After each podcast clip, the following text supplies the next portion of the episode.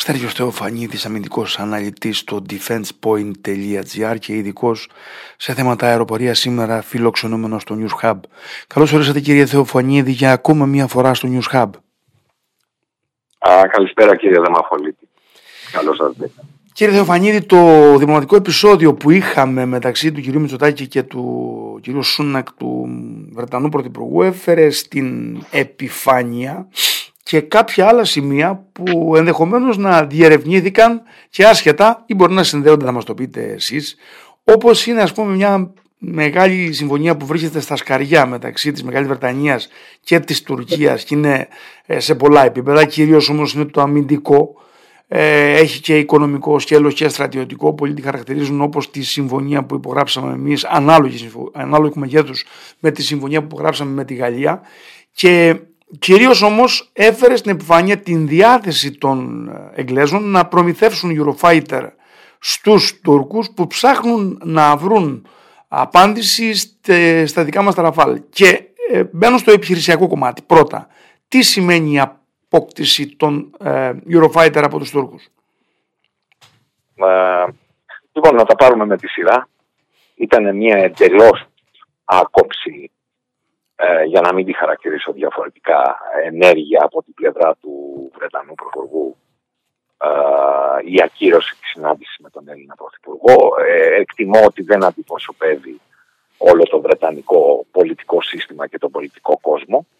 Ε, θα πρέπει να γνωρίζουν οι αναγνώστες σας ότι ε, υπάρχει συνεργασία στον αμυντικό τομέα μεταξύ Βρετανίας και Τουρκίας. Δηλαδή ε, τα UAV, τα Bayraktar και όσα UAV έχουν αναπτύξει οι Τούρκοι και μπορούν να μεταφέρουν όπλα ως επιτοπλίστων τουρκικής ανάπτυξης και κατασκευής ε, ουσιαστικά ε, κατόρθωσαν οι Τούρκοι να τους εσωματώσουν όπλα ε, ακριβώς επειδή κάποιες ευαίσθητες, κάποιες κρίσιμες τεχνολογίες αποδεσμεύτηκαν από τις Βρετανικές εταιρείες, από Βρετανικές εταιρείες, με συγχωρείτε ε, συνεργασία με τουρκικές εταιρείες και με την τουρκική βιομηχανία η οποία είναι ακμάζουσα έχουν και οι ισπανικές εταιρείες.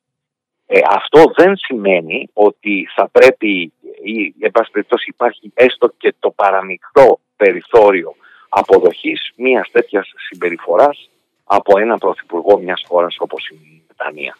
Αυτό θα πρέπει να το ξεκαθαρίσουμε. Λοιπόν, αυτές οι χώρες έχουν χρόνια συνεργασία, η Βρετανία έχει χρόνια συνεργασία στο κομμάτι των Eurofighter που αναφερθήκατε.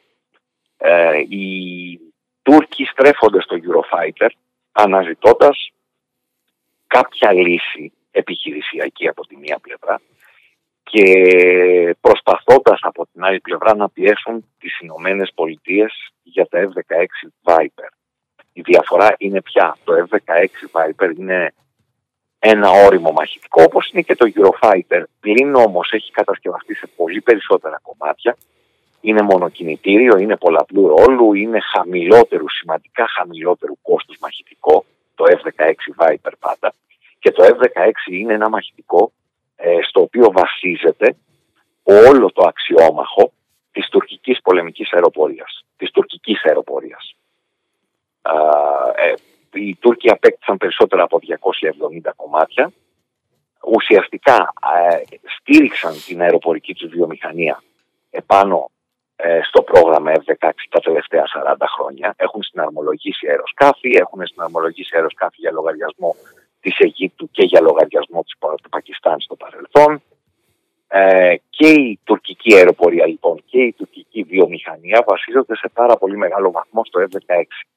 Άρα ε, η στροφή προς το Eurofighter είναι μια στροφή που οφείλεται τόσο σε επιχειρησιακούς όσο και σε διαπραγματευτικούς ε, λόγους. Σε αυτό πριν, πριν να προχωρήσετε να, να κάνω μόνο μία ερώτηση. Ε, η στροφή στα Eurofighter προϋποθέτει άλλη εκπαίδευση, βάζω, ε, βάζω δύο παράγοντες το θέμα της εκπαίδευσης και της υποστήριξης και το θέμα του το, το οικονομικό. Γιατί από ό,τι φαίνεται στην ιδιοσιογραφία, ε, οι Τουρκοί προσπαθούν να βρουν μεταχειρισμένα Eurofighter. Δηλαδή, αντιγράφουν λίγο τη συνταγή τη δική μας που κάναμε με τα Ραφάλ. Πόσο είναι λοιπόν εύκολο στο οικονομικό και στο θέμα της εκπαίδευσης και της υποστήριξης βέβαια. Ε, αυτό το ζήτημα που θέτεται είναι πάρα πολύ σημαντικό για να καταλάβει ο κόσμος γιατί είναι πάρα πολύ δύσκολο για μια αεροπορία όπως η τουρκική να στραφεί σε ένα νέο τύπο αεροσκάφους. Όπως σας είπα και προηγουμένως, τα τελευταία 40 ε, χρόνια η τουρκική αεροπορία βασίζεται σχεδόν αποκλειστικά στο F-16. Ε, η εισαγωγή ενός μαχητικού σε υπηρεσία απαιτεί εκπαιδεύσεις μηχανικών που είναι διάφορες οι ειδικότητες εκεί, έτσι. Είναι οι μηχανοσυνθέτες, είναι οι ηλεκτρονικοί, ε, είναι πάρα πολλές οι ειδικότητες. Απαιτεί μία, ε, το στήσιμο μιας υποδομής που ουσιαστικά τι κάνει, παραγγέλνει, προπαραγγέλνει ανταλλακτικά για να εξυπηρετήσει τα αεροπλάνα ε, στα συνεργεία και κατόπιν στη γραμμή πτήσεων. Λοιπόν, είναι τα simulators που γίνονται οι εκπαιδεύσεις των υπταμένων. Η υποστήριξη των simulator είναι μια τεράστια υποδομή που πρέπει να στηθεί πίσω από κάθε τύπο μαχητικού. Αυτή η υποδομή, κύριε Δαμαβολίτη, κοστίζει πάρα πολύ σε χρόνο και σε χρήματα. Δηλαδή, θα κοστίσει πάρα πολύ σε χρόνο και σε χρήματα στην Τουρκία να στραφεί στο Eurofighter, δηλαδή να πάρει είτε καινούρια είτε μεταχειρισμένα. Είτε καινούργια αεροσκάφη αγοράσει, είτε μεταχειρισμένα. Αυτή η υποδομή σε μια αεροπορία που έχει ουσιαστικά ένα τύπο μαχητικού, που είναι το F-16, θα απαιτήσει πάρα πολύ χρόνο και πάρα πολλά χρήματα. Η Ελλάδα αγόρασε τα Ραφάλ γιατί ήδη είχε γαλλική υποδομή στην πολεμική της αεροπορία. Δηλαδή η Τανάγα είναι μια αμυγός γαλλική ε, πτέρυγα της πολεμικής αεροπορίας. Δηλαδή ήρθανε τα simulators, κάποιοι τεχνικοί που ήταν στα Mirage 2000 Παύλα 5, πιθανότατα και σε άλλους τύπους και από τα F-16 προήλθαν. Λοιπόν, πήγαν στην Γαλλία για να εκπαιδευτούν στο Ραφάλ, αλλά τις υποδομές, τις βασικές υποδομές και τη βασική φιλοσοφία υποστήριξης των γαλλικών μαχητικών την έχουμε εδώ και 50 χρόνια, από το 1975. Και μας πήρε πάρα πολύ καιρό τότε και εμάς πάνω από δεκαετία για να την ενσωματώσουμε, για να την λειτουργήσουμε. Είναι τελείως διαφορετική φιλοσοφία ε, έχει και, σε σχέση με την Αμερικάνικη. Ναι, έχει και διαφορά στο ότι οι Τούρκοι αυτή τη στιγμή έχουν φάει μπλοκ ε, από τον, από τον Αμερικανικό παράγοντα και σε θέμα αναβάθμισης, στα Viper δηλαδή, και σε θέμα υποστήριξης ανταλλακτικά, ενώ ε, η, η απόκτηση ας πούμε των, ε, τον Ραφάλ στη δική μας την περίπτωση δεν άφησε πίσω τον εξυγχρονισμό των F-16, αν δεν κάνω λάθος. Όχι, ήταν δύο εντελώς άσχετα προγράμματα. Δύο εντελώς άσχετα προγράμματα. Ε, για εμάς υπήρχε απλά θέμα προτεραιοτήτων. Δηλαδή, ε, με βάση ε, το σκεπτικό πολλών αμυντικών αναλυτών, θα έπρεπε να εξυγχρονίσουμε όλα τα F-16 στο επίπεδο Viper και εμείς, να εξυγχρονίσουμε τουλάχιστον 120 μαχητικά και μετά να πάμε στο Ραφάλ. Κατά άλλους, καλώς πήραμε τα Ραφάλ, γιατί βρήκαμε σε πάρα πολύ καλή τιμή τα 12 μεταχειρισμένα και πήραμε και άλλα 12 καινούργια και έχουμε μια ενισχυμένη μοίρα. Δεν έχει σημασία αυτό, ναι, η, η εξέλιξη είναι εντελώς διαφορετική για την Τουρκία από ό,τι ήταν για μας. Η Τουρκία προσπαθεί να πιέσει διαπραγματευτικά και τη ΣΥΠΑ και το ΝΑΤΟ στο σύνολό του και βρέθηκε σε μια δυσάρεστη, πολύ δυσάρεστη κατάσταση στην πολεμική της αεροπορία. Δεν μπορεί να υποστηρίξει τα μαχητικά της. Ήταν επιλογή της. Εγώ πιστεύω ότι η τουρκική πολιτική και η στρατιωτική ηγεσία γνώριζαν τα ρίσκα των επιλογών τους. Ο ίδιος ο Ερντογάν γνώριζε τα ρίσκα των επιλογών του και τώρα ήρθε προπετελεσμένον ουσιαστικά. Και αυτό... Απευθύνεται λοιπόν στους Άγγλους για το Eurofighter γιατί και θέλει να συνεχίσει να πιέζει τη ΣΥΠΑ διαπραγματευτικά αλλά από την άλλη πλευρά πρέπει να λειτουργήσει και την τουρκική αεροπορία. Και αυτή... Η οποία σε ένα μεγάλο ποσοστό είναι καθυλωμένη. Ναι, και αυτήν, αυτή την τακτική την ε, εξακολουθεί να την κρατάει ο Ερδογάν γιατί ε, εκ διαμέτρου αντίθετα δουλεύει και με το Ισραήλ στο, στην κρίση της Μέσης Ανατολής οπότε αναγκαστικά πάει και εκεί. Και το θέμα του ΝΑΤΟ της ένταξης του Σουηδίας στο ΝΑΤΟ δεν έχει προχωρήσει οπότε Αυτό προχωράει. Και θέλω να μας δώσετε λίγο και τα φώτα σε, μια λεπτο, σε ένα σημείο ακόμα. Η, η Τουρκία έχει απενταχθεί από το ε, πρόγραμμα των F5 ενώ η Ελλάδα παραμένει. Υπάρχει ακόμα ανοιχτό το ενδεχόμενο να πάρουμε F5. Τι λένε οι πληροφορίες σας; Αναφέρεστε στα F35. F35, λοιπόν. με συγχωρείτε. Ναι, ναι. Ε, ναι, κοιτάξτε να δείτε, η Τουρκία ε, δεν είναι μόνο ότι αποπέμφθηκε από το πρόγραμμα F35, ε, κύριε Δαμαβολίτη. Η Τουρκία ήταν από τα ιδρυτικά μέλη του προγράμματος JSF πριν από 20 χρόνια όταν αυτό ξεκινούσε. Πριν από 25 περίπου. ήταν στην ομάδα των χωρών που, που συμμετείχε στο πρόγραμμα ανάπτυξης του F-35 από τα αρχικά του στάδια. Η Τουρκία, ε, για τους αναγνώστες σας, ε, είχε στο σχεδιασμό της την αγορά 100 τέτοιων μαχητικών και επειδή ακριβώς συμμετείχε από τα αρχικά στάδια του προγράμματος στο F-35 είχε αποσπάσει και βιομηχανικό έργο, δηλαδή κατασκεύαζε τμήματα του αεροσκάφους, η αξία του οποίου σε βάθος χρόνου, 30 ετών τουλάχιστον, είχε υπολογιστεί σε 12 δισεκατομμύρια δολάρια. Λοιπόν, καταλαβαίνετε λοιπόν ότι και από εκεί η, και η επιχειρησιακή ζημιά που έγινε και η βιομηχανική, ε, γιατί το να στηρίζεις τη βιομηχανία σου ε, μέσω της κατασκευής τμήματων ενός μαχητικού που ουσιαστικά θα γίνει παγκόσμιο ε, με το να χάσεις με ένα τέτοιο προνόμιο εφόσον συμμετείχες από την αρχή του προγράμματος στην ανάπτυξή του είναι μεγάλη ζημιά. Και βιομηχανική και επιχειρησιακή. Η Ελλάδα προς το παρόν δεν έχουν γίνει ε, γνωστά βιομηχανικά ανταλλάγματα, δεν έχει γίνει καμία τέτοια πληροφορία γνωστή. Αν θα αποσπάσουμε από τους Αμερικανούς βιομηχανικά ανταλλάγματα στο πλαίσιο του προγράμματος F-35, η Ελλάδα εξακολουθεί να περιμένει την αδειοδότηση του State Department για να αγοράσει 20 ή 24 αεροσκάφη. Θα δούμε, θα, θα εξαρτηθεί αυτό ανάλογα με την χρηματοδότηση που θα εξασφαλίσουν οι Αμερικανοί, γιατί τα κόστη είναι πάρα πολύ υψηλά. Ε, στο... Δηλαδή η τουρκια ακολούθησε έναν εντελώς αντίθετο δρόμο. Ναι, μεν ανέπτυξε σε πολύ μεγάλο βαθμό την εγχώρια βιομηχανία της, την εγχώρια αμυντική της βιομηχανία, κάτι που δεν έχει κάνει η Ελλάδα, την έχει συρρυκνώσει. Αλλά από την άλλη πλευρά, στο κρίσιμο κομμάτι της αεροπορίας, με τις επιλογές της, έχει βρεθεί πρώτη τελεσμένων. Έχει βρεθεί δηλαδή μόνο μπροστά στην επιλογή του Eurofighter. Στο, στο πρακτικό κομμάτι τώρα, ναι, στο, πρακτικό, κομμάτι, σε περίπτωση που αποκτήσει η Τουρκία τα Eurofighter, πώς διαμορφώνει η ισορροπία ισχύως; Κοιτάξτε να δείτε, ε, το Eurofighter είναι ένα εφάμιλο αεροπλάνο από πλευράς δυνατοτήτων ε, με το γαλλικό Ραφάλ. Το γαλλικό Ραφάλ σχεδιάστηκε με βάση τη φιλοσοφία του να αντικαταστήσει 7 διαφορετικούς τύπους μαχητικών. Οι Γάλλοι απέδωσαν ιδιαίτερη έμφαση σε ρόλους strike, δηλαδή σε αποστολές α, εναντίον στόχων στο έδαφος. Έχει βέβαια το Ραφάλ και δυνατότητες ε, στον αγώνα αέρος-αέρος. Έτσι. Ενώ το Eurofighter σχεδιάστηκε εξ αρχής σαν μαχητικό αεροπορικής υπεροχής.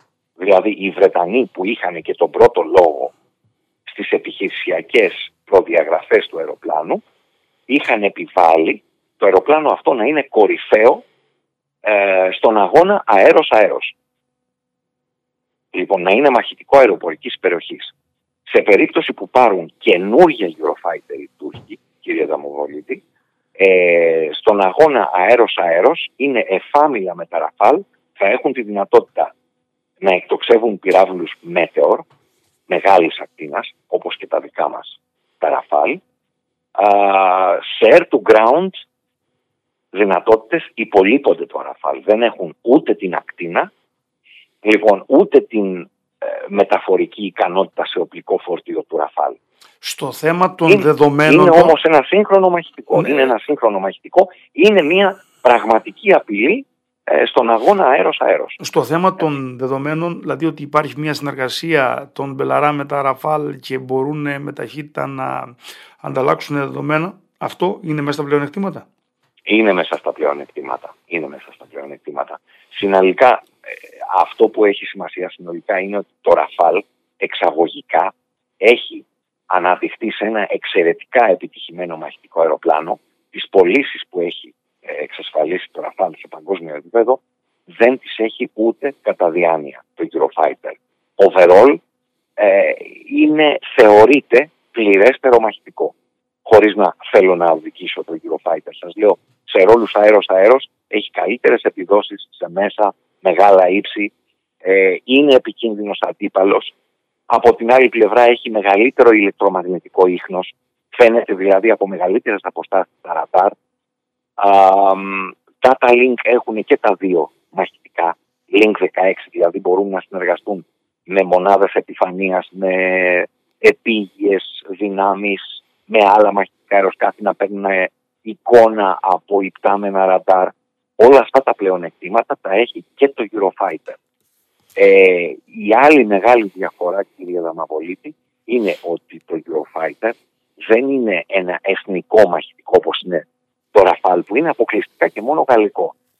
Το Eurofighter είναι πολυεθνικό. Στην ανάπτυξή του, στη σχεδίαση και στην παραγωγή συμμετείχαν τέσσερις χώρες. Η Γερμανία, η Βρετανία που, ήταν, ε, που είχε το ρόλο του αρχικού του προγράμματος, γιατί είχε και τις μεγαλύτερες παραγγελίες. Λοιπόν, η Βρετανία, η Γερμανία, η Ιταλία και η Ισπανία. Κατά σειρά. Ε, εικάζεται, ότι κάποια απάρτια αμερικάνικα έχει το, το Eurofighter σαν μαχητικό και κάποια υποσυστήματα. Δηλαδή ε, δεν μπορώ να είμαι 100% σίγουρος για το αν οι Ηνωμένες Πολιτείες θα μπορούσαν ενδεχομένως να μπλοκάρουν με βάση αυτό το γεγονός κάποια πώληση του Eurofighter στην Τουρκία.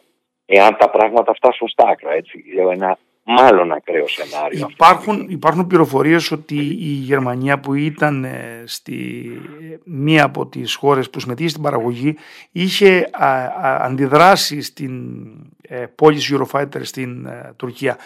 Ε, εκτιμάται ότι αληθεύει αυτό; Ε, θεωρώ ότι η Γερμανία, καταρχήν οι πληροφορίες δεν είναι ότι προς το παρόν δεν έχει αποδεσμεύσει, ε, δεν έχει δώσει την άδειά της για την πώληση του αεροπλάνου και στην Τουρκία αλλά και στη Σαουδική Αραβία. Θα πρέπει να γνωρίζετε ότι προσφάτως στη Σαουδική Αραβία ζήτησε μια προσφορά από τη Γαλλία, τεχνική και οικονομική.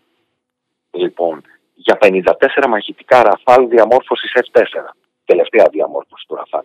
Γιατί, γιατί η Γερμανία δεν αδειοδοτεί την πώληση του Eurofighter στη Σαουδική Αραβία. Το ίδιο έχει δηλώσει ότι θα πράξει και στην περίπτωση της Τουρκίας. Δεν θα αποδεσμεύσει το μαχητικό για εξαγωγή στην Τουρκία από την πλευρά της. Και επομένως εφόσον είναι πλήρες μέλος της κοινοπραξίας Eurofighter, το μαχητικό δεν μπορεί να απολυθεί. Ε, η γερμανική βιομηχανία πιέζει τη γερμανική κυβέρνηση να αδειοδοτήσει.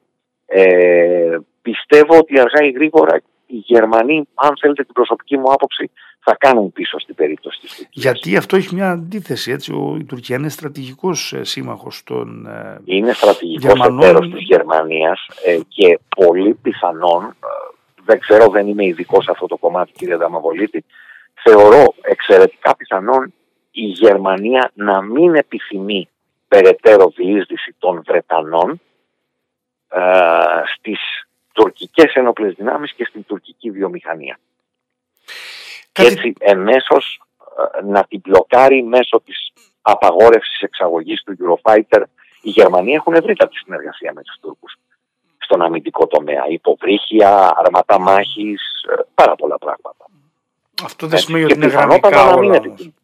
Ναι, ναι, Παρακαλώ. Αυτό δεν σημαίνει ότι είναι γραμμικά όμως όλα σε, σε αυτό Όχι, όχι, όχι. Προς Θεού, αυτή τη στιγμή συζητάμε ένα σενάριο. Ε, ε, δεν είναι απολύτως βέβαιο δηλαδή ότι η Γερμανία θα επιμείνει μέχρι τέλους σε περίπτωση που έρθουν σε συμφωνία Βρετανία και Τουρκία για την αγορά 20 ή 40 Eurofighter ε, να συνεχίσει πεισματικά να απαγορεύει την εξαγωγή τους. Εγώ το θεωρώ λίγο απίθανο. Κάτι τελευταίο. Γιατί σας είπα ότι και η ίδια η γερμανική βιομηχανία πιέζει τη γερμανική Είναι και τα λεφτά στη μέση, βέβαια. Ακριβώς. Ναι, είναι θέσεις εργασίας.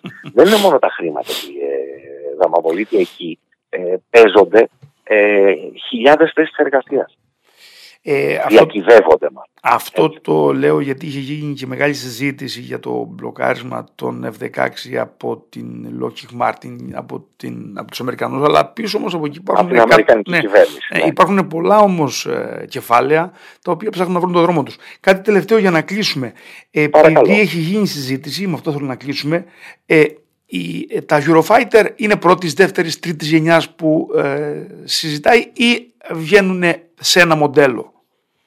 Ε, κοιτάξτε, τα Eurofighter ε, θεωρούνται μαχητικά τέταρτης και 4,5 γενιάς. Το 4,5 είναι ένα σκαλοπράτη, είναι ένα σκαλοπράτη, με συγχωρείτε, πριν από την πέμπτη γενιά που πρεσβεύει το F-35 επειδή έχει χαρακτηριστικά στέλνη.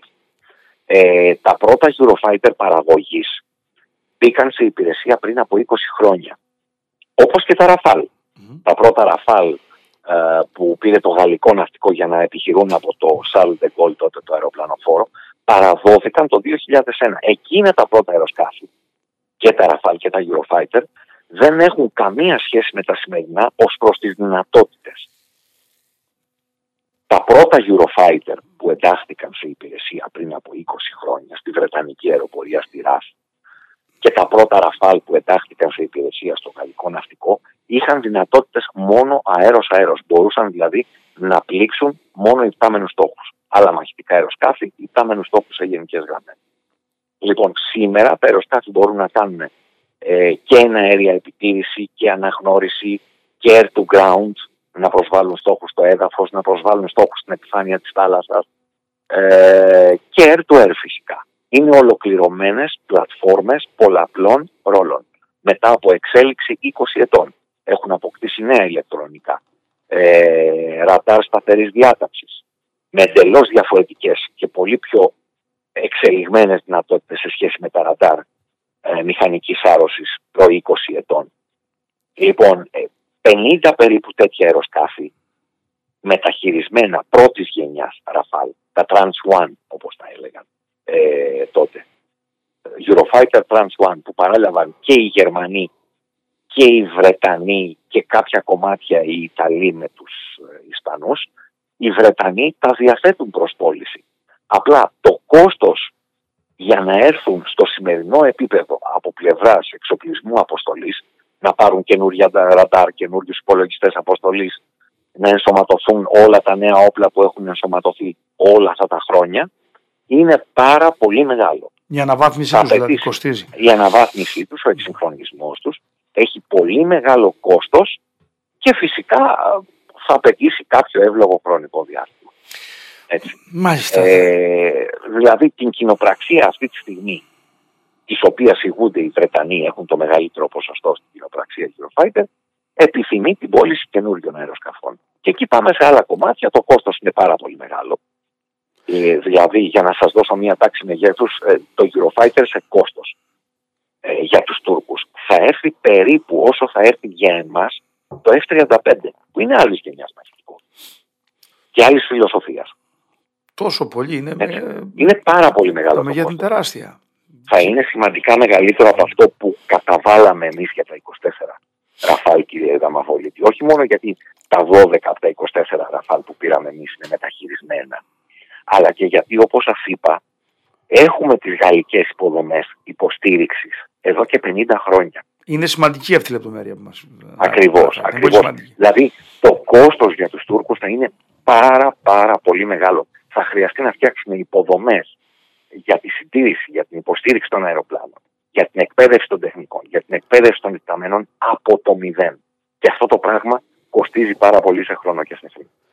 Κύριε Δεν είναι η κάλλιστη λύση δηλαδή για την Τουρκία, αν θέλετε την άποψή μου. Ναι. Είναι μια λύση ανάγκης σε εισαγωγικά. Το αεροπλάνο θα κάνει τη δουλειά τους, όμως από την άλλη πλευρά το κόστος είναι πάρα πολύ μεγάλο και σε χρόνο και σε χρήμα. Και από την άλλη πλευρά το χρησιμοποιούν και σαν διαπραγματευτικό χαρτί έναντι των Ηνωμένων Πολιτειών. Ε, θα πρέπει να είμαστε σίγουροι ότι οι Τούρκοι αποσκοπούν στο F-16 Viper. Μονοκινητήριο μαχητικό για όλες τις δουλειές, οικονομικό που μπορεί να το αδέξει μια οικονομία όπως η τουρκική σε μεγάλους αριθμούς.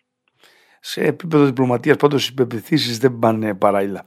Κύριε Θεοφανίδη, θα ήθελα να σε ευχαριστήσω θερμά για την ολοκληρωμένη ανάλυση που κάνατε περί του θέματος και είναι σίγουρο θα τα ξαναπούμε σύντομα. Σας ευχαριστώ πολύ. Γεια σας. Θα χαρώ πολύ. Καλό απόγευμα. Χαίρετε.